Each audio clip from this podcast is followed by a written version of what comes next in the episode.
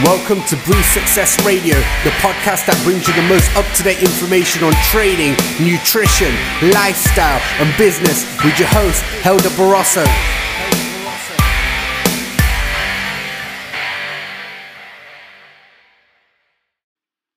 What's going on, guys? Welcome to episode 14 of the Breathe Success Radio.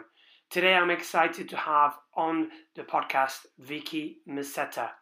Now, I've known Vicky for a while. Um, we met when we actually started working together. She wanted me to coach her uh, for her bodybuilding competition. Uh, we worked together for about two years on and off, and uh, we built a great relationship. And I wanted to have Vicky on the podcast because uh, we wanted to cover eating disorders or, or disordered eating. And Vicky has had a huge amount of experience with this because she suffered with it herself and it's something that we had to work with when we first started working together. So Vicky's now a coach herself. She coaches a lot, a lot of athletes, um, strong men, strong women. So uh, I think you really enjoy the podcast. Hey guys, welcome to another episode. Today I'm really excited to have on board with me Vicky. Vicky, what should, how do you pronounce your surname? I'm never quite sure. How um, many years have we known each other? I, know, I don't, I don't want to butcher like, oh, damn it. Mesita. Mesita. See, I was going to say Meseta, so I, am yeah. glad you didn't say it. So Vicky Mesita, like I've known Vicky now for a few years, probably going about eight, nine years, I'd say. Oh God, yeah, getting on there, yeah. Yeah. So I uh, first came across Vicky a year, so like I said, about eight, nine years ago when we started working together. Yeah. Uh, I coached Vicky for a, for a bit. Um, at the time, Vicky wasn't involved in the fitness industry as a coach. I remember you working for the NHS, right? That's right. That's correct. Time. And then I know that you've quit that and you've gone into the fitness world and you've gone on your own journey as a coach, which is amazing. It's been amazing to see as well your growth from the time we've met to where you are today. It's absolutely fantastic. So why don't you introduce yourself a little bit to the to the listeners and tell them a little bit more about you, who you are, where you've come from. That'd be amazing. Sure. So, um, as Helder says, I am Vicky Masita. My Instagram and all the rest of it that I'm known for or known about is the Tiny Titan. Um, that nickname just kind of came about because my husband was taking the piss one day, and I was like, do you know what? I'm going to use that because it's a brilliant name.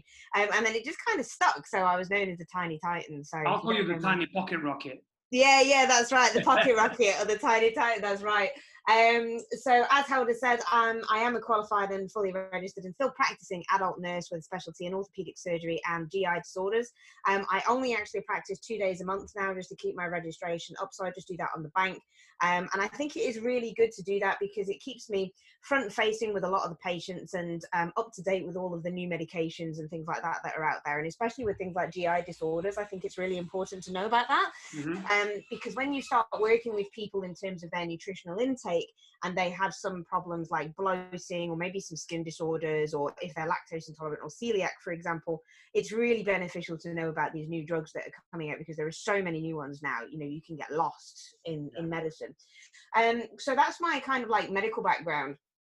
Um, professionally, I am a registered via the IOPN um, Sports Performance Nutrition.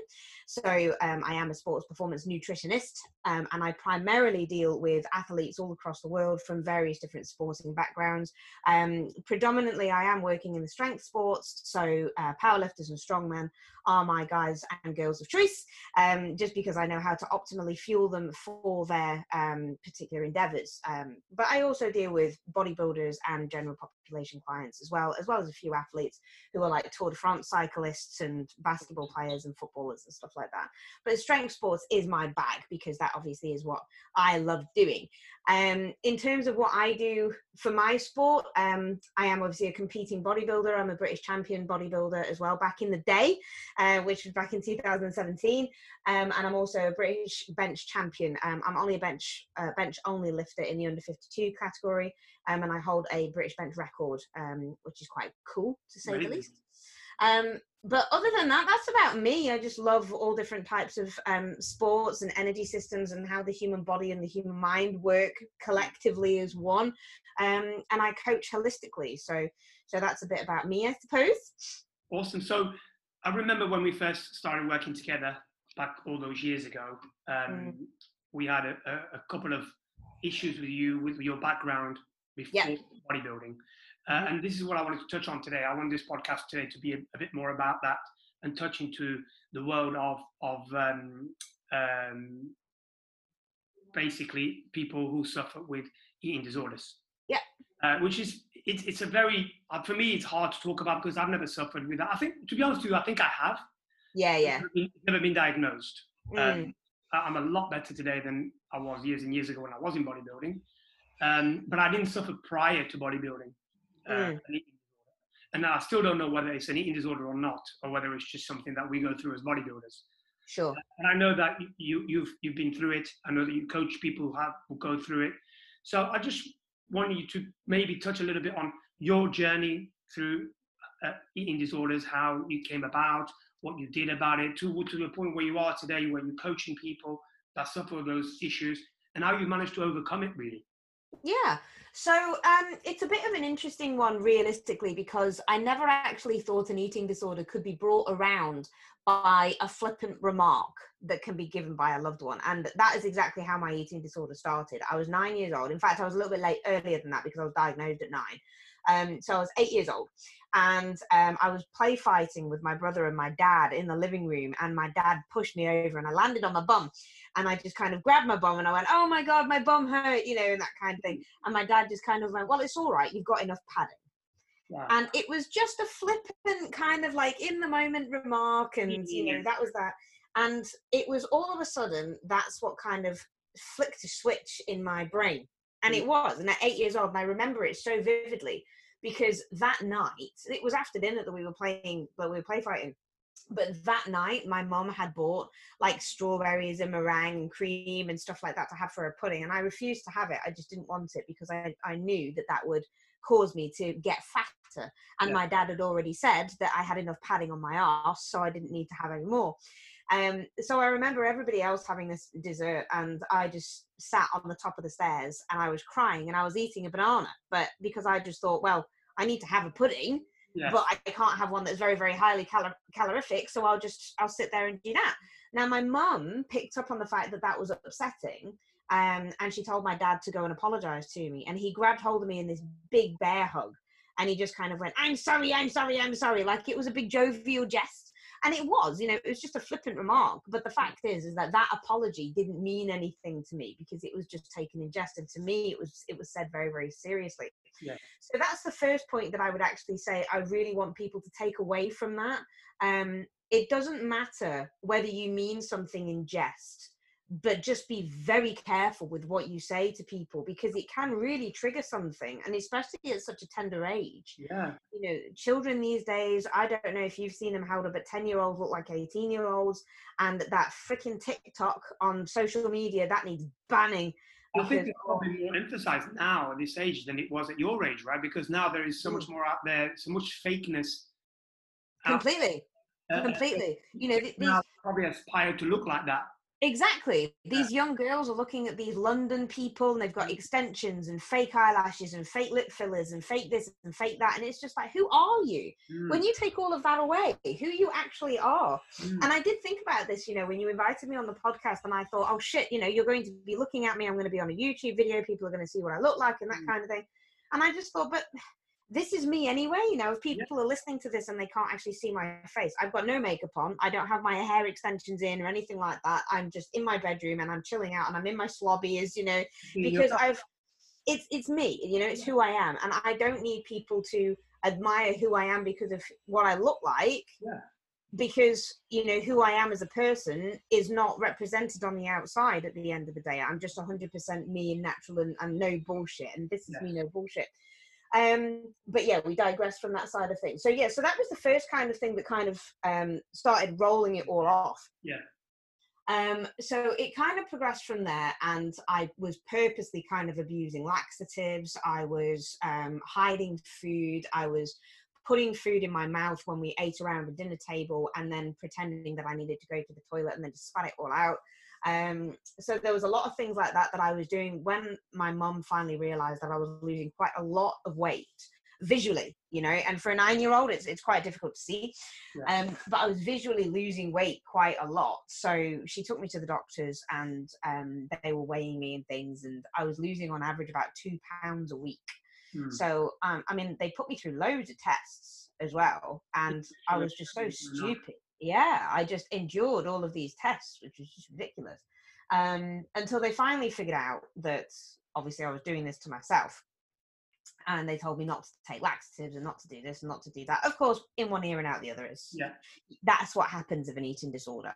Yeah.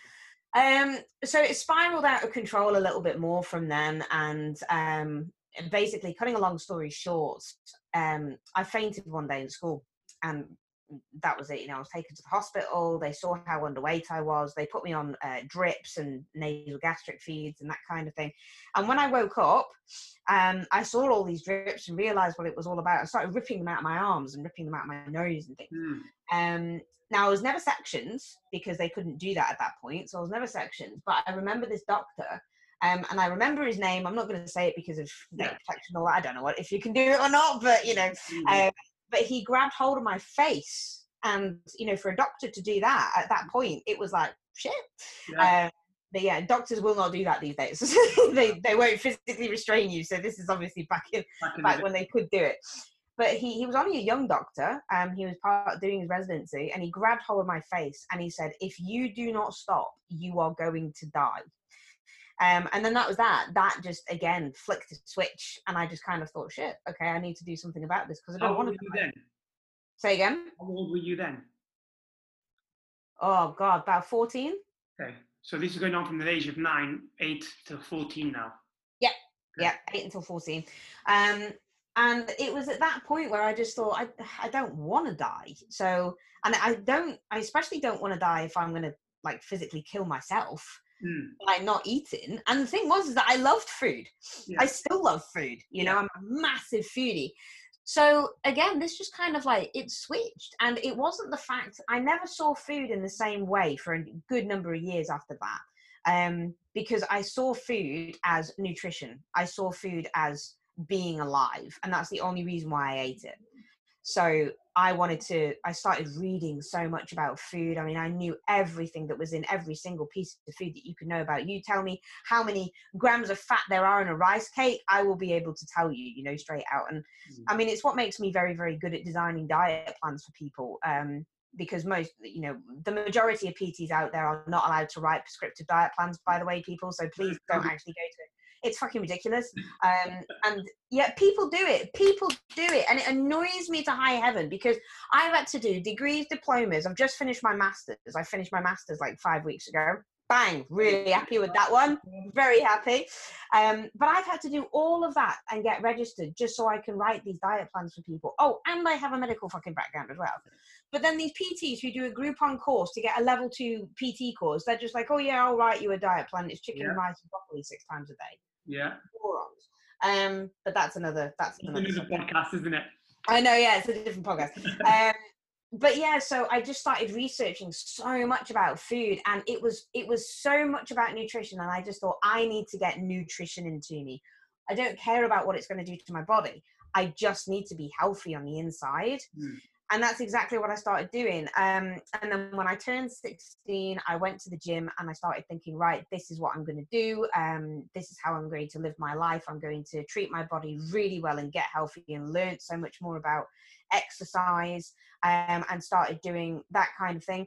Um, met my husband and obviously I, I, had a really good relationship with food uh, up until that that point. It was still scared me a little bit. Yeah. I would never ever say that I was, you know, passionate about eating. I just ate, you know.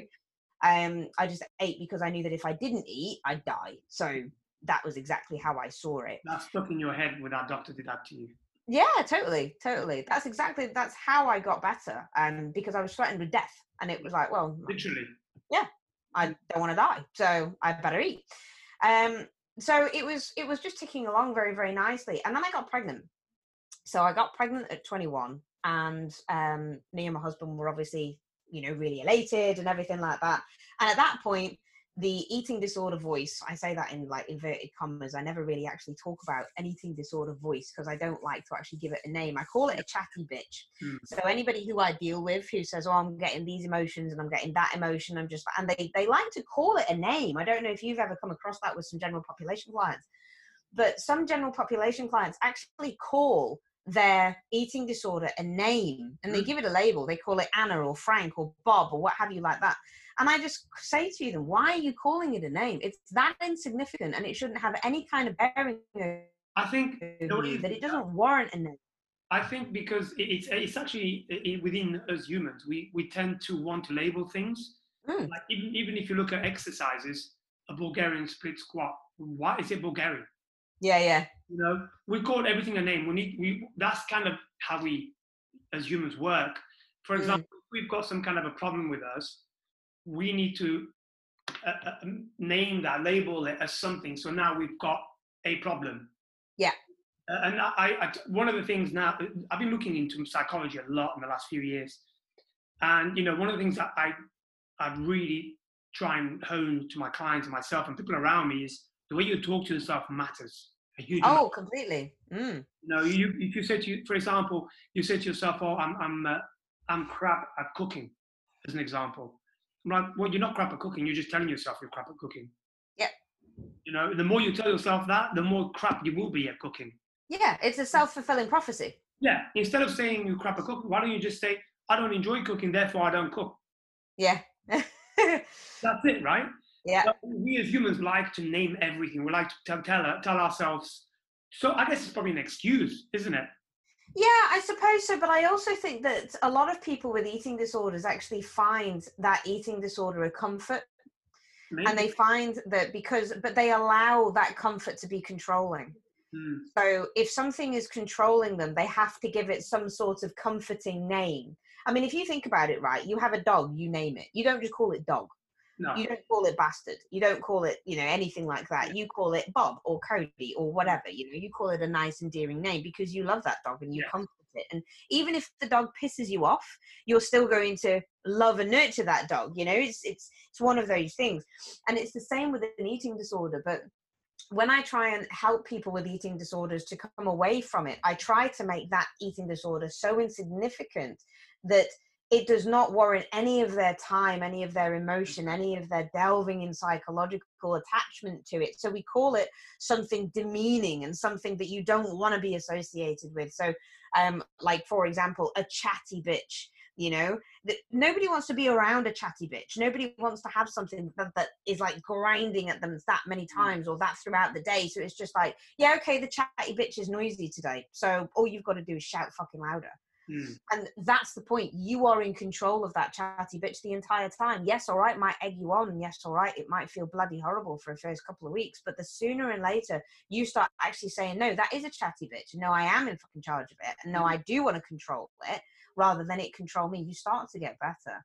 Yeah. Um, so take away the label, take away the nicety, take away the fact that you are acknowledging that part of you because it doesn't even need that acknowledging realistically. You know, a, a feeling, an emotion, a situation is only positive or negative the way that you react to it.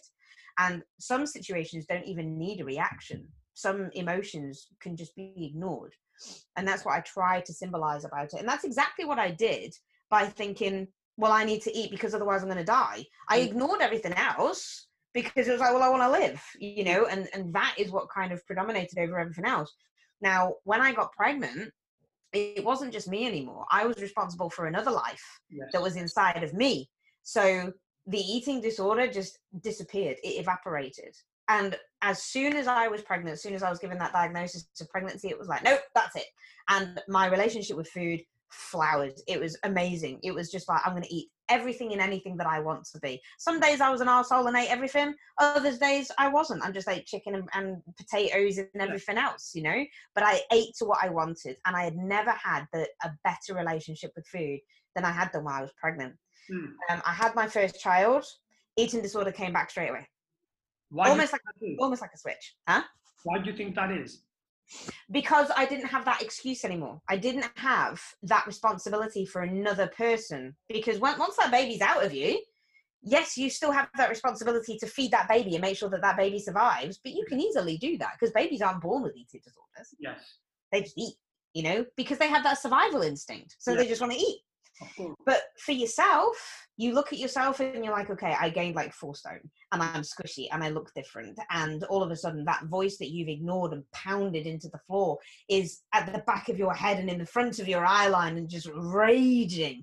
And that's all it was. So I all of a sudden lost that love for food, lost that relaxation and emotional connection with food. And I just kind of went, nah, I don't need to eat today. So I was going from having an amazing full breakfast and things like that that was really healthily cooked and gave me all the nutrients that I needed to a piece of toast, you know, and then I started rapidly dropping weight again because I was breastfeeding the baby, the milk wasn't coming in great and that kind of thing. It all yeah. kind of again spiraled off from there. Um but yeah, I mean, that's realistically the eating disorder thing from me in a background. You know, I have, of course, throughout the years, I will never, ever, ever say that I'm 110% um, cured because you, you will never be. You know, you will never be. If you have been, I mean, you don't even have to be diagnosed with an eating disorder. If you have an eating disorder, you know about it. You know, you're either going to accept it or you're going to be in denial from it. Yes. Now, I've chosen to accept the fact that I will always have some kind of disordered eating pattern. I'm never going to say again that I have an eating disorder because I don't. No. I will eat, and I eat a fuckload of food, like yeah. a lot of food. Yeah. Um, but I will still say that I do still have bad days. I do still have days where the disordered eating pattern will kind of gnaw at me, and I'll be like, "Oh Jesus, you know, I just feel so full, and I don't want to eat anymore," and and this kind of thing. So just fuck it, I just won't eat. But then I will overtake that and say, "No, but you need to eat." So mm. choose something that you want to eat rather than something that you've probably pre-planned into your macros just yeah. have something that you want to eat instead yeah. you know? Have a cookie rather than a bowl of oats yeah. or something along those lines you yeah. know and that's how you can override it. Your education in nutrition now is kind of helped you with that a little bit as well because now you know how to make those educated decisions. Yeah. Probably a lot of people that are suffering with eating disorders have no idea about macronutrients about calories. They just look at a, a, a, cookie and say, well, no, I'm not touching that. Yeah, because it's naughty. It's it's, it's bad. And so that, that, I think that's another thing is education. Most of those people that suffer with with eating disorders are probably not well educated in terms of you know macronutrients, what calories are, what carbs are, what fats is, what fiber is. And I mm. think that's probably a key thing in your part that's probably helped you as well, right? Because you kind of can look at things and well, you know what, I know that I'm today I'm going to have that cookie, but tomorrow I'll go back and do what I need to do so that I'm healthy. Yeah, yeah, absolutely. So there's yeah. my training and all that. Do you think anything to do with your eating disorders got you into bodybuilding? Um, I actually think that bodybuilding it didn't um it didn't make an eating disorder worse, mm. but it allowed me to understand that I could control the way that my body looked. And that made me happy because I could eat a lot of food and I could train every day if I wanted to. I mean, hashtag no days off, bro. But you know, I don't train every day. Um, but I could eat what I wanted to. I could train the way I wanted to, and actually, I could make my body look the way that I wanted it to look. Mm. Um, and it is, it is an outlet. You know, bodybuilding is an outlet, but it's the same with powerlifting. So obviously, I'm a powerlifter as well, and feeling strong. Once you feel strong, and that's one thing that I would really love to get over to the general population clients. Stop looking at the scales mm. in terms of a measurement of progress because if you've ever felt weak, as in like an eating disorder, dragging your ass, having to faint in school, you know, and that kind of thing, that is feeling weak. If you feel tired, then you feel tired, right? But if you feel weak, there is nothing compares to that at all. So the fact that I got into bodybuilding and strength sports, when I feel strong and I can push a PB bench press that gets me a record, yeah. that to me it surpasses absolutely everything. You know, that's that's like just you just want to aim to be strong and fuck the eating disorder you know sorry i don't even know if i can swear on this thing yeah. um but terrible. Um, but yeah, fuck the eating disorder. If you're strong, then you know you're you're strong on the inside as well as the outside. You know, because if you think that you can get under a bar and just kind of say, "Yeah, I'm going to lift that damn thing," you know, I'm going to press it really strong off my chest. You can quieten down a bloody eating disorder voice like that. Yeah. You know, so just aim to get strong. And it's the same thing that you were talking about by saying, you know, oh, I'm shit at cooking. If you say and you look at a bar and you say, there's no way I'm going to be able to lift that, guess what? You ain't lifting it. yeah Not a chance. Whereas if you look at that bar and you go, do you know what? I'm going to make that squat my bitch today. I am going to make sure that that bar moves so fast out of the hole. It, I know I can do it because it, then it then it becomes inevitable. You're Absolutely. going to be able to lift it because you have got that internal Mm-hmm. kind of strength, knowing that you're going to be able to do it. And I know people are going to kind of say, "Oh, this is a lot of hippie woo woo shit." It's Hippie woo woo shit works. It's not the way you talk to yourself. It really matters in every aspect of life. It's definitely not. Mm, totally. I'm I'm a huge huge fan, huge fan of woo woo shit. So, so you know, in your experience, obviously you you've gone through it. You must have you had a lot of clients that have gone through or continue to go through eating disorders. No, yeah, totally. All the time. And I normally pick up on it before they do. Okay. So they'll say to me, like, say, for example, I've got one client who is a cyclist. And the biggest thing about her is that she's afraid to eat. Um, I don't get her to weigh herself because she's not in a weight categorized sport. So I don't really care. I look at her performance. Her performance is all about power output, speed, maximum um, heart rate, endurance, you know, and that kind of thing. So we don't bother about weighing. We have a look at her body composition every now and again, um, because being a cyclist, if you're going to go on uphill sprints and that kind of thing, your body weight on the bike does matter, but she doesn't have to be a particular weight. So there is one point where we really, really needed to get some muscle on her, and she was doing really hard and heavy rides for like three hours um, in the morning, and then having a little bit of a break, and then doing some resistance training and another three-hour ride later on. Yeah. Now, at that point, I asked her that she needed to eat back the calories that she burnt on her cardio output, so that way she doesn't atrophy any kind of muscle because she was degrading quite a lot. Um, and she was like, "Oh, that's that's yeah, yeah. I mean, well, I mean, all of that cardio. If you do like three hours worth of cardio on a bike with her intensity that she was doing, Yeah, yeah. she'd probably burn on average about 15, maybe 12, 12 to 1500 calories, you know, in a three hour session. It's a long time. Um, but when I said to her she needs to eat back those calories, you say to anybody you need to eat back 1500 calories on top of the calories that you're already eating. That's going to scare somebody Yes. Especially female. Especially a female. Sometimes, you know, that's what their daily allowance is Yeah. 1500 calories, you know, depending on how small you are and what you do. So, what we did is we actually did it at 50%. So, it's like, okay, we'll eat 50% of the calories burnt back. So, again, she was like, oh, I don't think I've actually fit, felt the need to actually do that, even though I'd seen her program and her, she Mm. programmed three hours worth of Yeah. hard, intense training. It's like, no, no, that day, that day warranted all of those additional calories and you needed to do it. So I just called her out on it and basically said, Are you scared to eat that back? Is it too daunting for you to eat 50% of it back? If that is the case, then guess what? We're just going to do 30% and we'll just gradually build it up very, very slowly. So, and it was, you know, she came out and said, Yeah, actually, it was. You know, I, I had an extra bar of chocolate, but actually her macros were perfectly aligned that day. So the extra bar of chocolate aligned her macros. So she didn't eat back what she said she was going to do. Um, but it's that kind of thing. And then people who never quite hit their macros or quite go over them, they're always like that five five gram under. You know, much rather be under rather than Yes. over. Um, that's again little red flags to me. So what, what what do you do when when that comes up and you start seeing those red flags? Mm. Oh, I approach them. I bring it up immediately. and how do you approach them and how do they respond to you? all depends on who I'm talking to and how I want to deliver it. Nine times out of ten, I'll start it with um, a WhatsApp voice note and just kind of say, oh, "I've seen these kind of little things that are trickling in. Let's just have a little bit of a chat about it and see what's going on. Do you feel this? Do you feel that?" And for the first conversation, they'll come back and say, "No, no, it's just the fact that I don't want to go over. I want to be on point. You know, I want to be perfect at what I do." Okay, fine.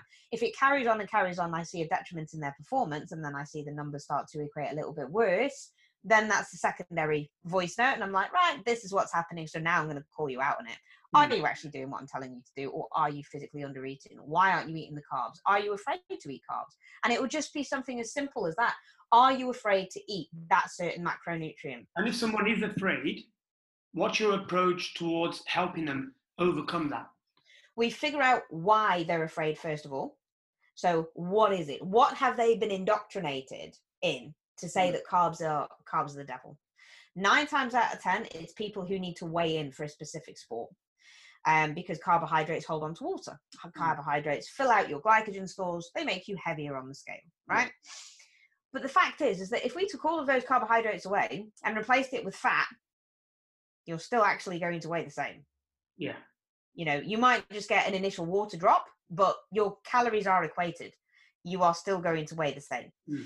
Um, we then so we talk through that and we just say, right, what's what's actually been the cause of that first of all? Why are carbs demonized realistically? So we'll talk through that first off. And then I'll explain the actual usage of carbohydrates and why, as athletes, we need them. And if they're not an athlete or just a general population clientele, I'll explain to that general population why we need carbohydrates. Because It's right? absolutely, it's a necessity. You know, your brain runs on glucose. So you know yourself, if you're carb low for one day or whatever like that, like say, for example, I eat 500 grams of carbs on a training day. Now, if I go for 500 grams of carbs and I don't have that, and um, I only have like 200 grams of carbs or something like that in the middle of the day, I start to get brain foggy. And I'm like, Jesus Christ, you know, what's going on? I, I don't feel myself. I don't feel right. And it's because your brain runs on glucose. Your brain needs it. Yeah. And what makes me laugh so much is that when you see these bloody celebrities on saying, "Oh, I'm going on the no sugar diet," and yet they're eating fucking carrots, and it's like, well, that still turns into sugar, you moron. You know, it is it's a fiber, but it's still carbohydrate. It still transfers into glucose and mm. derives itself in energy. So it's all these people who just kind of go the no sugar diet, but you actually see them and they cut out all of these carbohydrates. They're like, yeah, but if you go on the no carbohydrate diet, you lose all of this weight. It's like, well, no shit, Sherlock. It's because you've actually taken out an entire massive amount. of calories from your diet. If your diet was beans on toast in the morning, a sandwich at dinner time, and pasta for dinner, and you take out carbohydrates, guess what you're left with? Protein and veg. if that. Wait on that. You know, you've just say, "Oh, I lose weight when I cut out bread." Yeah, because bread is a hundred calories a slice, Yeah. and if you're eating six slices a day, then boom, six hundred calorie deficit in a day. the thing is, I think this is a problem, Vicky, in, in, in, in today's world, and it's been going on for a while, as you're probably aware, is, is that people say, right, I'm going to give up a food group, which say carbohydrates. That's typically the first one. I've, Yeah. given, I've given up bread. I'm trying to lose weight, so I've given up bread. I've given up pasta and rice, blah, blah, blah. And of course, they're going to lose weight because all that they've done is drop calories from their diet. Yep. And obviously, as you know, carbohydrates, you hold on to water, so you also drop the water at the beginning, which is even a bigger drop. So you, the connection with the person is carbohydrates equals weight gain. If I remove carb- carbohydrates, that equals weight loss. Therefore, must be the carb, must be the problem. yeah They don't know that it's, it's the total calorie intake and expenditure that actually matters. yeah But this is where me and you come in, and this is where we coach our clients. Or we we don't just coach them, we educate them, and that's the difference between me and you as coaches and most other coaches, unfortunately. Sure. Uh, and this is the thing, we- we keep battling this because even yesterday, as I said to you, you know, you've seen the post that I put up, you know, you have a professor going on ITV, national television, telling people that eating breakfast makes them put on weight and telling people that if you train, it, it you slow down your metabolism to a point where if you have a cup of tea and a biscuit, you put on weight.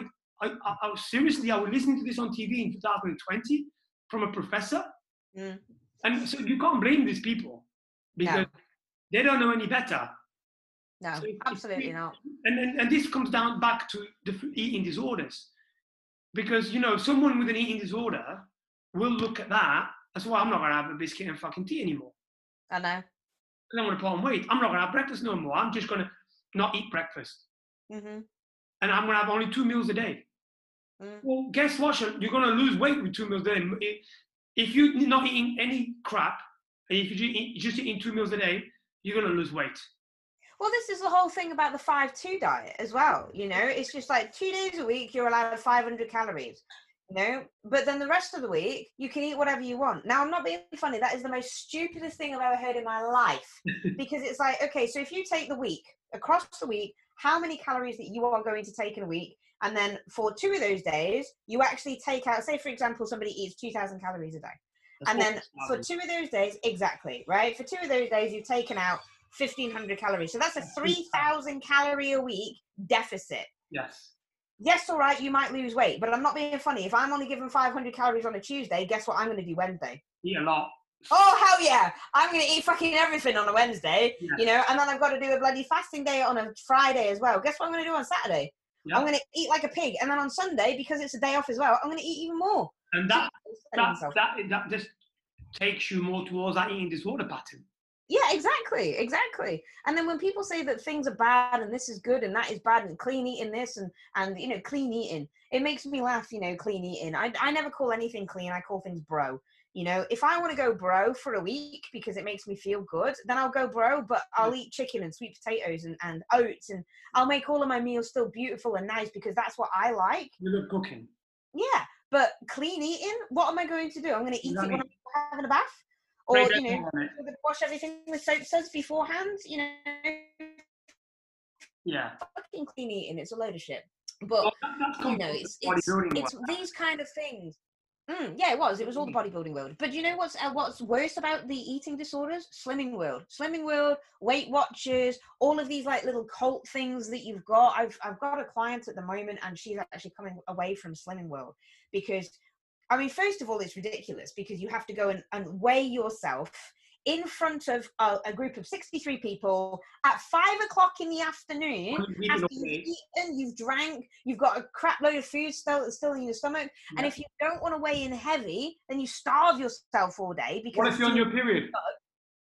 So you weigh in a little bit lighter at five o'clock in the evening time, and then you've got this bloody guru who's the Slimming World representative who looks like a fucking melted candle because she's gone from like four, four, 40 stone to 10 stone in a day, and she's done no resistance training, but then she has a horrendous relationship with food, so she's obviously like started to put on weight. Have you ever seen those Slimming World or Weight Watcher Oh, representatives? yeah. Most of them are overweight Yeah. most of them are overweight, but they're like, yeah, yeah, but I did lose weight. I did lose weight doing this. You Okay, well, that's fine, but what about the sustainability of it? Yeah, absolutely. You know, Well, so We tried uh, a while back. I tried to contact a Slimming World uh, representative in Leicester to ask her to come on my podcast. And I said to her, "Look, I'm not going to nail you. I'm not going to do any of that. I honestly just want to have an honest conversation as to how you see helping people help works in your world." And then let's just have a nice conversation. She never turned up. She, she's like, no, no, I'm, I'm really sorry. I'm really busy. I did then get a guy who did um, Slimming World, and obviously he lost weight and he put it back on, and you know the usual. Uh, and and what I what I say to most people when I, when they come from that world is, all that Slimming World is, all that Weight Watchers is, it's they just packaging calorie counting in a different way. Yeah. that's all they're doing. They're putting you in the calorie deficit somehow. So all that these two companies have done, the biggest two companies, Slimming World and Weight Watchers, all they've done is well, we need to find a way of uh, people reducing their calorie intake, but they don't want to count calories. Therefore, we need to make it simple. And unfortunately, the general population likes simple. Unfortunately, the Yeah. general population wants to go to go. Uh, oh, I want that quick, easy way because that's going to get me there quicker. They want to go that way, not the hard road that it takes to get there and sustain that. They don't want that, unfortunately. I know. Me and you, we're gonna we're gonna battle this, Vicky, for the rest of our lives as coaches. Unfortunately, completely completely and it's i just wanted to i mean one of the things that i really get annoyed about with weight watchers and with slimming world and that kind of thing is the fact that they use different words to describe things it's like you can have five sins today yeah. I've the word seen- sin, again is bad. It's, it's connection with the food is a bad connection, which is exactly but they've got milk as sins avocado is a sin. Avocado is a sin. Protein you can't have a lot of protein that's a sin. But then on slimming world you have these free foods. I looked in iceland the other day free food from slimming world. One of the fucking meals was 600 calories? I'm like that how is this free? How is this free? What, what is this? Is do you have magical um bloody elves that you're going to be putting into these packages that when you eat them the elves just kind of go no no no no no you can't have that and they just expel it magically. No nothing is a free food. And No. negative calories negative calories that's another one right? You Mm. can eat loads of courgette as long as it's raw because it's a negative calories. It takes you more calories to burn than it does for you to eat it. Fuck off. No it doesn't. Everything has a calorie. Everything needs it's a unit of measurement. That's all it is Yeah. you know? Well, the only food that's been proven to maybe um, work in terms of having to our body having to work harder to digest is protein. Well, yeah, it's protein. It's got a higher thermo- thermogenic Mhm. effect. So basically, protein is yielded at four calories per gram, just like carbohydrates is. Yeah. But realistically, when you eat it, because of the thermic effect of, of the food that we intake, it still yields about two calories per gram. So it's still not negative calories. Of course not. Of course not. You And know, then you still have people- calories. People are wondering what the thermic effect is, it's basically your body's having to work harder to digest that food. That's all. it is. But yeah, I mean that's quite nice. One of the things that we use, with, for example, with clients, and I'm sure you probably do this too, when they're in, in the low calorie end, we typically drop carbs from a diet, whatever it might be, if they're looking to lose weight. But then, because also protein is great for satiety, right? Keeps us feeling fuller for longer.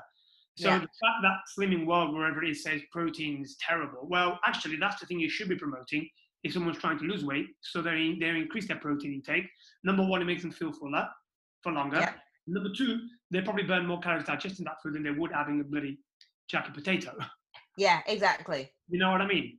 Um, but unfortunately, Vicky, we're going to be battling this. But my, my problem with, with Slimming World, my problem with Weight Watchers, is not even the fact that it's a weight loss thing, whatever. It's more the fact that we are now having this connection with the food, that we're looking at food as a bad thing. So a sin, an avocado is bad. Well, no, it's not. And this is my problem. If we've already got someone who has a little bit of a touch of a food disorder or of an eating disorder, that's going to make it worse. Yeah, absolutely. Do you think? Mm, yeah, definitely.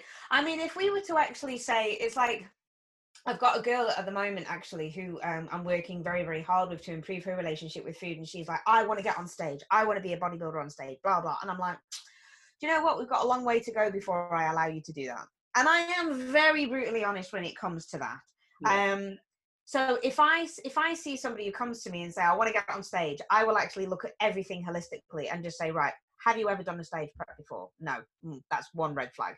Have you ever um, gained weight, lost weight, been a yo-yo dieter, had any kind of binge eating disorders or restrictive eating patterns? Yes. Guess what? You ain't prepping for stage. Yeah. There's not a chance because when you prep for stage, I mean, you know it yourself. I was prepped back in 2014. Yeah, 2014, my first prep, um, and I was completely and utterly shut down. So um, it exacerbated my eating disorder. That time, and you came and you were pretty depleted. Yes, absolutely that. So it was before we started working together. Um, and I, I looked absolutely terrible. I felt terrible. My um, periods dried up. I was completely um, amenorrheic at that point as well. Um, and it took a very, very, very long time for me to actually get that relationship with food back because I was told that I had to earn my calories. You know, so I had to do fasted cardio in order to have 40 grams of oats. 40 grams of oats, Helder. That was my only carbohydrate in the morning. Oh God. So I had to do fasted HIIT cardio, and then I was given 40 grams of oats, and that was the only carbohydrate that I had post you work. Post then hit. what you know today. Oh my god! I tell you what, do you know? I was doing my leg day today in the gym, and there was this girl who she looks fucking awful. She really, really does, and she's being coached by this PT. Um, and I was looking at her, and he's got her doing a giant set of a horizontal leg press. You know the swing ones. Yeah. Horizontal leg press for like ten reps, and he's put like so much weight on there. He's lifting it himself, and it's just oh, that's pathetic. Then going over to a hack squat, the V squat hack, which is horrendous anyway, and her back was coming off the pad. So he was doing another 12 reps on that, and then going straight back over into a vertical leg press and doing 25 reps on it. And she was just there saying, you know, I've got no energy to do it. She was failing after 12 reps. I mean, first of all, that's a fucking ridiculous giant set to do anyway. Mm. But she was completely depleted. And I just looked at her because I was on the leg press and I'm there on my third set of like 15 reps, you know, and it's a heavy weight and I was blowing out my ass. But when I was resting, I was resting, you know, and I just looked at her and I just started laughing and she just went, Oh my God. I said, You need more carbs, girl. Just looking at her. Yeah. So you need more carbs. Oh, well, I'm on a low carb week this week. All right, what for? I'm prepping for stage. What fucking stage? First of all, it's bloody coronavirus. There's no there's no competition Yeah, going yeah, on. But I was like, okay, that's fair enough. So you're low carbing. Yeah, I'm low carbing, so I'm on no carbs this week. Zero carbs. Wow. No carbs. I'm on no caffeine. Right. I was like, ah, no caffeine? Why? Why no caffeine? I was like, ah, that's just fucking rude. And she went, yes, I know. And I did a night shift, and I had to finish my night shift at two o'clock this morning. Um, and then her PT, a giant set on legs. yeah, and her PT came over, and I was like, no caffeine. And she finished work at 2 a.m. You could have given her a fucking espresso. That would have been a bit kinder. And he said, oh, no, no, I've given her that. You're making me out to seem really bad at this point. You can have a coffee. And she went, yeah, and I'm on 12 liters of water. What? Yeah, I know. I was like, 12 liters of water? What the fuck, man? Wow. So, and I just thought to myself, what on earth? And he says, oh, well, her sleep's disrupted. So I want to kind of mitigate everything. So she's allowed an, a coffee, but only one first thing in the morning. So it'll help her sleep. I'm like, you're, fu- you're a fucking idiot. That's fit as fuck, but he just came. She came off a night shift, and now you're doing a huge uh, leg superset, which is gonna fuck up a CNS. Yep. Which is probably gonna fuck her sleep again tonight. Yeah. 12 litres of water, and she's tiny, Helder. It's not like she's this big steroid. She's gonna be pissing all night anyway, getting up in the night because she's got so much water. Teeny, teeny, tiny person. I mean, she doesn't even need all that all that water. I have created some of the most amazing looking athletes who are bikini athletes. Not once did I piss around with their water or sodium. Do you know why? Because you don't fucking need to. You do not need to. Why the hell do you need to load Well, and and drop? my last two or three competitions, I never touched the water. I never depleted. I never stopped it. I carry on exactly as you know. You know, we we work together, so you Yeah. know what I'm. You know my thought process behind competition. I'm Yeah, not yeah, yeah. about destroying bodies. I'm about building bodies. That's Yeah. always been me. Not that I want to compete. If anyone's listening to this, I'm not coaching for bodybuilding. Go and see Vicky. Um, don't come to me. It's true. I mean, I even had somebody who who messaged me for coaching the other day, and she was like, "Oh, do you manage water and sodium manipulations on peak week?" And I literally refute, re- replied to her saying, "Do I fuck?" Because there's no need to. There is no need. The only people that I ever manipulate water and sodium to are people who need to make weight, and that's only if they have a 24-hour weigh-in. Because I would much rather take some water off them so they can stand on that scale for two seconds and go, guess what? You've made weight. Woo! And then and then I fill them back up. And even that about- sodium manipulation. about making weight. Have you watched Have you watched Kingdom on Netflix yet? No, I haven't seen that. Oh, you have to. Oh, really? You'll love it. Okay, I'll have a look at it. So basically, it's all to do with MMA fighters. It's it's a it's a series. Yeah. Do you know Frank Grillo? Yeah, yeah, Yeah. Yeah, so he's the main actor in it. Okay. and basically the fighters will have to make weight all the time, and they, they oh, you have to watch it. You're gonna love it. I will. I'll watch Yeah. it. Oh, I've I've seen some scary ass stories. You know, I really have with people making weight. I put up a post not so long ago actually because of these stupid people in the industries. Um, not yesterday, day before I think it was, and it was like just because you've stepped on stage once doesn't make you a prep coach. No. You know, just because you have made weight does not mean that you can fuck around with somebody's water and sodium levels because you, and it's dangerous. It is dangerous. The amount of, the, of new prep coaches that I see popping up every now and again, and it's like, yes, look at my stage picture, and it's like, yeah, you had a coach that coached you there, and you're not qualified, and you have no fucking idea on how to actually manipulate. You know what? We should get together, me, you, and you know the people in the industry that we we know, and we should create some kind of a body where you know, like you know, dentistry, anything to do with people working one on one that's going to affect their health. There's a body that looks after everyone, and you need to you need to make sure that you're doing the right thing, and they come inspect you. And we need that in the fitness industry. We do, but it won't happen. It will not happen. It's it will happen if you get the right the right minds together. I think it has to Mm. because you know the people are ruining people's lives. Oh, it's ruining lives. It's ruining physiology. It's the amount of people that I've seen, like all this water loading protocol with bikini athletes and stuff. One person ended up in hospital from it. And I even have a strongman at the moment, actually, who, who told me about this nutritionist protocol, a strongman. And he is having his nutrition written for him by a bodybuilder who has no fucking idea. And I'm sorry, but if you are a bodybuilder, your nutrition is different to somebody who is a strongman. As a You be bodybuilder, a plan anyway to somebody. This you should be writing an actual plan, unless you're a dietitian or a nutritionist who knows what they're doing. Exactly. And this guy hasn't got a fucking clue. He hasn't got a clue. He was on, I mean, I, I work with assisted athletes as well as natural athletes as well, right? So, you know, I know about the exogenous Yeah. drugs and that kind of thing. And this guy just said to me, he's got me water loading on nine liters of water a day. He's um, an 83 kilo, sorry, uh, 82 kilo strongman. Um, and he's been on the same cycle, the same diet for like eight weeks or what have you like that. All of a sudden, this stupid ass nutritionist decided to put a boatload of sodium into his diet. And then from Saturday to Monday, he gained two kilos. And then he was like, oh shit. So what happened? And then this bodybuilder nutritionist just basically said, oh, guy, I'm not even going to call him a nutritionist because he's a prat. But he just went, oh, it's the it's the gear that's made you gain water. He's like, I've been on the same cycle for eight weeks. Why would it be the gear? yeah, yeah. He sent me his pictures and he was like, this is from Saturday to the Monday. This is the rapid weight gain. And I said, yes, this is what you called the sodium bloat. And that's all it is. It's salt. It's salt. If you put a fuckload of salt into somebody's diet, all of a sudden who hasn't had salt for like eight weeks, of course you're going to gain weight. It's like Well- having all of your clean food throughout the week and then going out for a pizza. It's not the pizza; it's the sodium that the pizza contains. Well, you know, let's let's talk about that a little bit because this this is this will come back to someone who's probably listening to this podcast. You know, the weight on the scales. Yeah. For example, you know, this is why I don't like the weight weigh yourself once a week. That doesn't work because No. if you've been perfect, like you just said, you know, you read your all your meals perfectly well, and then you went out on Saturday night and you had a pizza full of sodium. Next day you get on the scales, that's your weighing day, and you put on two pounds. Yeah. That's not going to be fat. That's No. because that pizza was full of salt. Yeah. And probably bulk of food in your tummy too if you ate late. Yeah, and if you haven't been able to digest it properly as well, because pizza is a bitch to digest. Exactly. So that someone will stand on those scales and think, well, I've been doing everything right all week. How come I'm up on weight? This is ridiculous. And then, then it affects their day, affects, and then they go and binge, and then we go, and then we go back to that eating disorder again.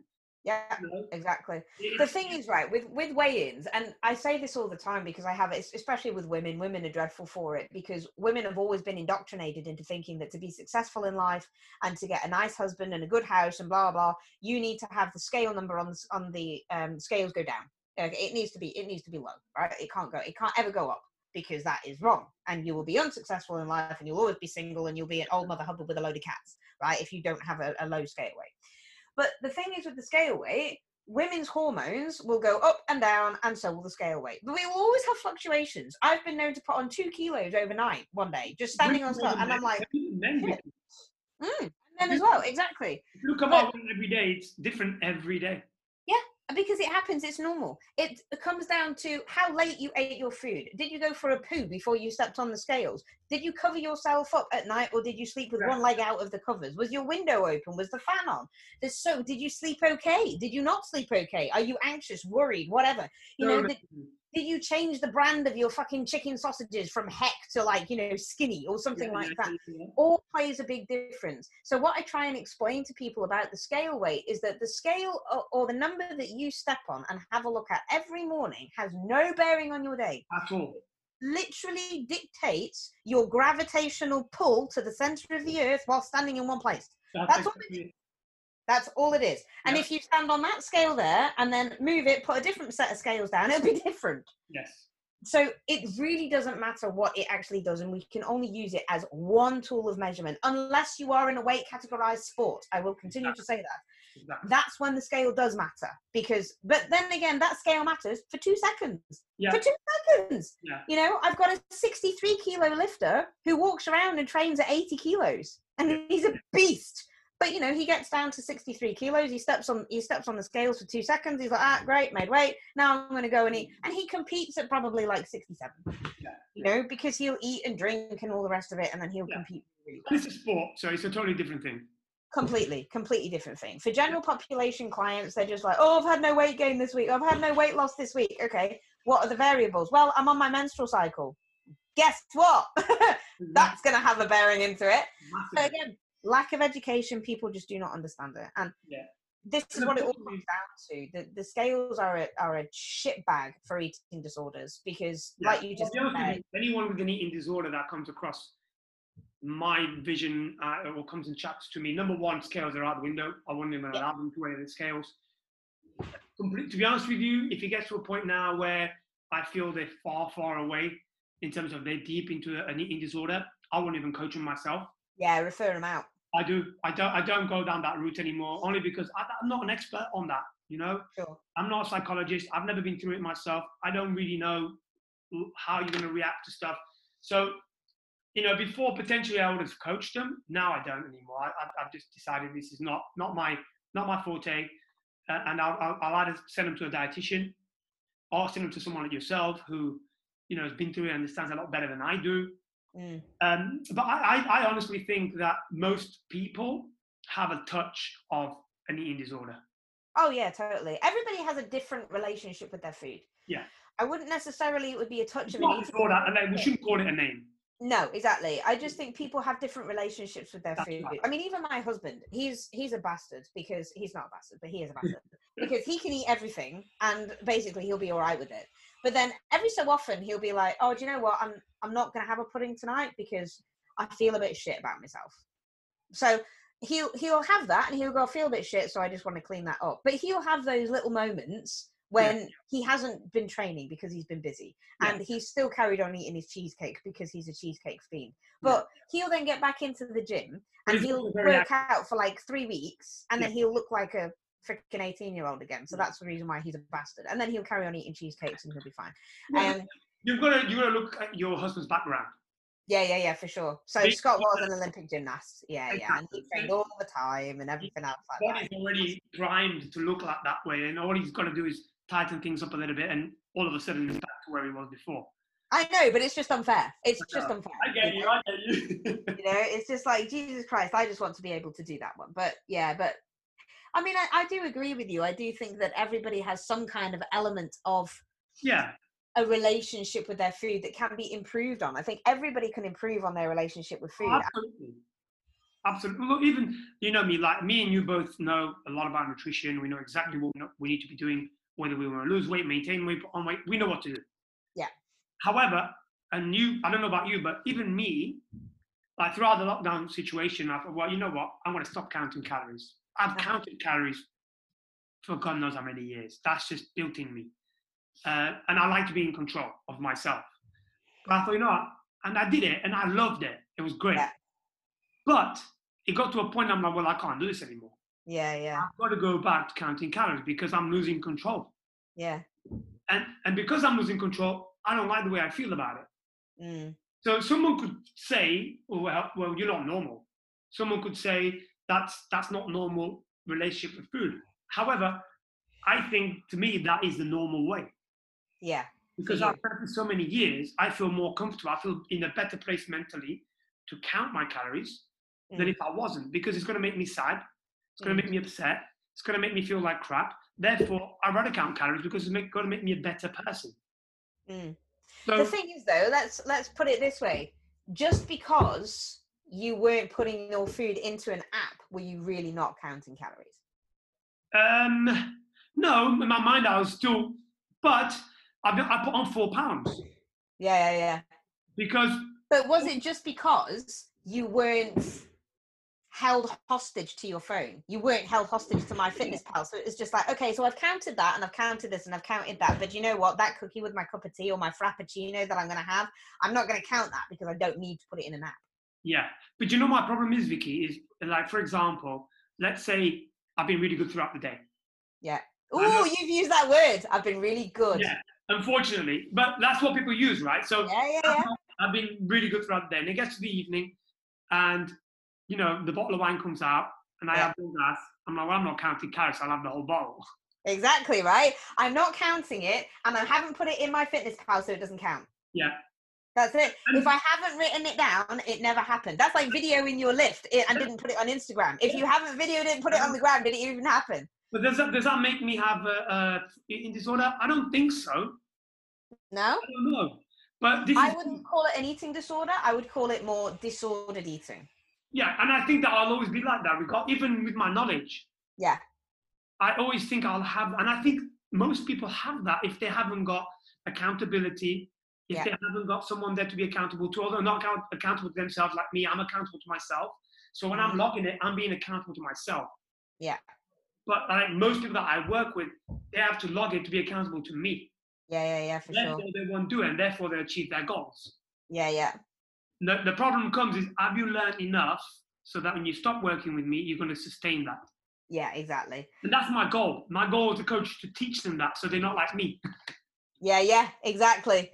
But you know? it's good that you are bringing this up, and it's good because it just shows that even perfect people have imperfections. Mm. So, you know, people actually think, yeah nobody's perfect and all of these people that you see on um, social media and things like that with the booty pops and the boobs and everything else like this is modeling this this is modeling that blah blah. Have you ever seen models on the um, tv adverts who eat galaxy bars? No. They put it in their mouth and they just kind of go but they never chew it. You never see them chew it, and it's because they're a model. They spit it out the yeah. minute that camera is off. Then they spit it out, and they're you know like scrubbing their tongue. How dare they put make me put a piece of chocolate in my mouth? You watch it the next time that there's a Galaxy advert on. I've never known. Yeah, yeah, watch it. and it's very interesting because everybody behind those closed doors has something that goes on behind them. So Oh, yeah. I mean, I'm very, very conscious of the time as well because we've been yabbering for ages, which has been That's amazing. what happens when you talk. I know it's gone so quick. Um, but the one thing that I really want people to take away from this is that if you do think that you are suffering with disordered eating, an eating disorder, or whatever like that, never, ever, ever shy away from it. If you really do think that you have a disordered eating pattern and you want to get it fixed, like like putting down MyFitnessPal for a few days, or like tracking all of your foods and then having a cookie on top of it, but being riddled with guilt, you know, that's not the right kind of emotion that you should have. You know, just reach out and obviously be identifiable for somebody because you're not alone. Everybody has it. Uh everybody has something. Helder has it. I have it. The majority of bodybuilders, powerlifters, anybody in a weight categorized sport, judges, freaking home nannies, mums, everybody. Everyone. Everybody has one. So just don't think that you're the odd person out 'Cause you're you're doing something different than somebody else's. If you ask for a burger without the bun, you know, that doesn't make you a carbophobic. No, It might mean that you might just not like bread. it might mean that on that that week you are just reducing calories for the sake of you need it. yeah, Simple or as you that. just don't like bread. we need we need to have control sometimes because we overdone it a little bit before. We need to make sure we, we you know there's nothing wrong with cutting things here and there. Yeah, We need to exactly. About what are your current goals? What do you want to get to? So I'm really glad you just said that because my next question was going to be, you know, if someone is suffering with these kinds of things, what what do you recommend? So Oh, yeah. that you said that you covered it without me even asking. Well, see, I'm that good. That's why Vicky's that good, and that's why she's on my podcast. right, Vicky. Before we go, I wanted to ask you a few questions. Okay? Yeah. Every guest that comes on board a few questions because uh, it's called the Breed Success, Success Podcast. Now, Okay. success looks different in everybody's life. Uh, and for my four pillars of life is health, wealth, love, and happiness. That's what, what I live by. Yeah. Wow, you probably know this all the years you've known me. So I want to ask you, what does success look like to you in terms of your health? In terms of health, Yes. not having to worry about it. Amazing. That that's basically it. You know, health is something that should be. It, it just it should be something that is inevitable, something that you wake up with and be grateful for. So if you are grateful for having good quality health, then you're already a success at it. Already there. Awesome. And what does success look like to you in terms of wealth? This is always a tricky one for people. It's not tricky for me at all. My wealth is my family. I don't give a shit about money. I am not a um, I'm not a monetary person. I'm not in it for financial gain. When I tell people my prices, they're like, Jesus Christ, really? And it's like, well, yeah, because I don't really see the point in ripping people off to make them a better athlete or make them better in terms of their health or mindset or anything. I am the wealthiest person that I know because I have a loving husband that I've been married to for five years this year. We've been together for 16 years. I have a 14 year old daughter, an 11 year old son who, touch wood, are the healthiest people um, that I can see to the best of my ability to keep them healthy. I've got a roof over my head and food in my stomach every day. That makes me the wealthiest person in the world. That's one of the best answers I've ever had. Love it. Absolutely love it. Uh, um, this is probably going to be the same. What does success look like to you in terms of love? Oh, I've got it around me every day. And I also have self love, you know. I love myself for who I am. It's a really really important thing you know people can say oh, i've got my husband or i've got my dog or i've got my pigeon or you know i've got my car whatever you like you know if, if that's what makes you feel loved then Yeah. absolutely fantastic but you always must save that little bit of love just for yourself and Well, I think if you don't love yourself, how can you love others? exactly you know gotta be nice yourself agree with that, one hundred percent. And typically, this last question kind of embeds the last three questions. What does success look like to you in terms of happiness? Happiness is the epicenter of your life if you say to somebody look at that bar get angry get angry at it you know and all the rest of it you hype yourself up so much with all of this internal rage that all of a sudden the bar doesn't move whereas if you actually stop and just say right think about the happiest that you have ever been just think about that happiness feeling that let that Love, I love it. I love it. and feel you you can imagine how happy you are and then go and attack the bar holy shit that bar you will become stronger more powerful and more You elated understand how happy this has just made me. You know why? Because I sit there sometimes half, and I'm looking at social media. Unfortunately, and I'm looking at. I love bodybuilding, even though I don't compete in it. I don't train. I follow bodybuilders because it's. I've been around it since the age of really 19. I'm now going to. I'm going to be 40. So it's been a long time, and I love it. I don't miss competing, but I love the training. Yeah. And I'm looking at bodybuilders in today's world, and they're having a fight in their head before they go and lift that weight. I'm like, what the hell? Surely that's not right. Because when I go in the gym, I'm happy as Larry, man. That's what makes me feel good. Like when I go and lift the weight, if I'm angry, I'm gonna hurt myself. Yeah. But I'm seeing people shouting at themselves, banging, people smacking on their back. I'm like, Yeah. why? And I'm like, I must be the odd one out. Like, that, but obviously not because you feel the same way as me.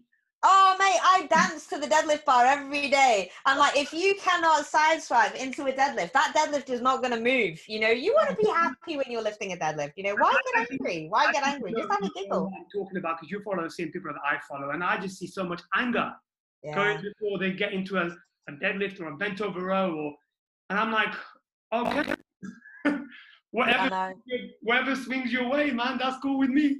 Exactly. Life is too short to be angry. Life is too short to be angry. So be happy. Share the happiness. You know, be a unicorn. Absolutely, I, I, I couldn't agree with you more. For me, when I'm training, if I'm in a place where I feel happy in my mind, i my training is so much more efficient.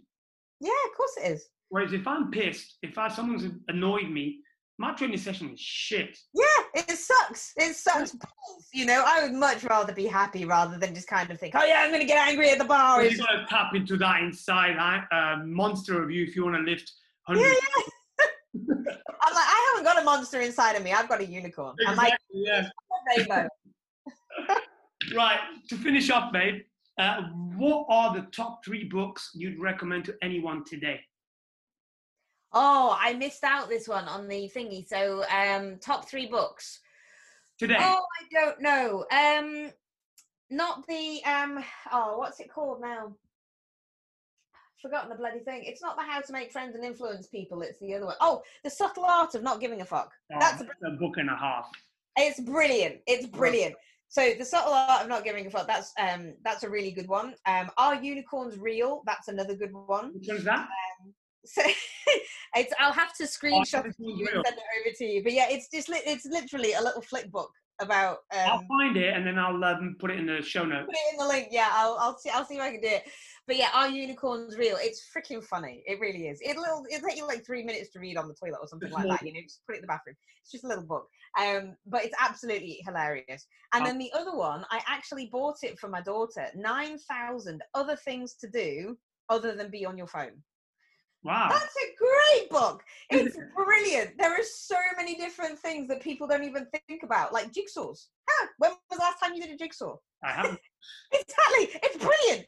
Go and do a jigsaw. It takes your mind off the world and around you and gonna have a look at takes you off social media and stuff like that. But yeah, 9,000 things to do other than look at your phone. It's a great one. Are you reading a book currently? Yes, I am. I read a book um, every night before I go to bed because I don't like TV or, or stuff like that. It nice and settles me and that kind of thing. And it's called The Chalk Man. Um, the Chalk Man. It's actually really good. It's just like one of those, you know, it's a it's a trashy novel that you can read and it's you know about a serial killer and stuff like that. It's just non-existent shit. It's something that you don't have to really pay attention to, but Yeah. it's it's still quite a good book. And I like the the FBI kind of thriller type stuff. And it kind of relaxes you before you go to sleep and they put your mind in a rest movement place. Yeah, which is fantastic anyway. Yeah, yeah, I enjoy that. And there's nothing really that good on TV past nine o'clock anyway. True. Well, I don't think I watch TV after nine o'clock. No. Actually, I watched actual TV TV for a few years. I'll, I'll probably watch a program on Netflix once in a while, like currently Kingdom yeah, yeah, and football, and that's about it. yeah. See, I don't even do football. There's, it's, it's got into football. No, he doesn't do football neither. Oh, there'll be so many women listening to this now wanting I know, yeah. God, look at that. What an amazing man. Yeah, sorry. Fantastic body, guys. You better go and check him out. Uh, on before we go, Vicky, why don't you tell any, everyone where they can find you? Uh, so social media, website, anything that you. yeah, yeah, sure. So um, you can find me everywhere and anywhere on uh, Tiny Titan or Vicky Masita, and uh, website is titan-coaching.com. Um, if you want anything, advice, or just to kind of drop me a message to say great podcast, then uh, just please do so. You know, my DMs are, are open once a day, so I'll always give them a check. Awesome. And I would suggest anybody who wants a real person that talks about stuff such as, you know, the eating disorders, training in a real way to the real people, doesn't bullshit, doesn't sugarcoat anything. Uh, probably the female version of me, because I am like that too. Um, you know, we just we just want to see people succeed. We want to, we want people to have the right information. Vicky's a person, so you know, go and follow up. All the links in the show notes. I follow all of our pages anyway, so I'll put everything on there. And I'll recommend you guys go and follow Vicky. And if you need to have a chat, message her. I guarantee you she'll respond back to you, and she's a great person to know for sure. Thank you. So, Vicky, thank you so much for popping into um, the podcast. Really, yeah, thank you for having me on. We'll probably do it again because I know there's many fat, fat faces to you, not just what we talked about today. Sure. Um, and you are a very fascinating human being. Oh, thank you. You are, you are, and hopefully, uh, if either you come down to Leicester, come to the hub, or I come up to you, maybe next time we can do a face-to-face one. Yeah, uh, that sounds good. Uh, either at the hub or wherever, and we can have a training session as well. Yeah, buddy. Really cool. You you can help me on my bench. Of course. Of. And, um, and I'll do some hypertrophy stuff with you. sounds amazing. Sounds like a quality day. Yeah, sounds, and, and then some nice food afterwards. Of course. Of course, goes without saying. Yeah, yeah, exactly. Thank you so much, Vic. It's been a pleasure. All right, take care. See you On the next one. Bye bye, bye bye.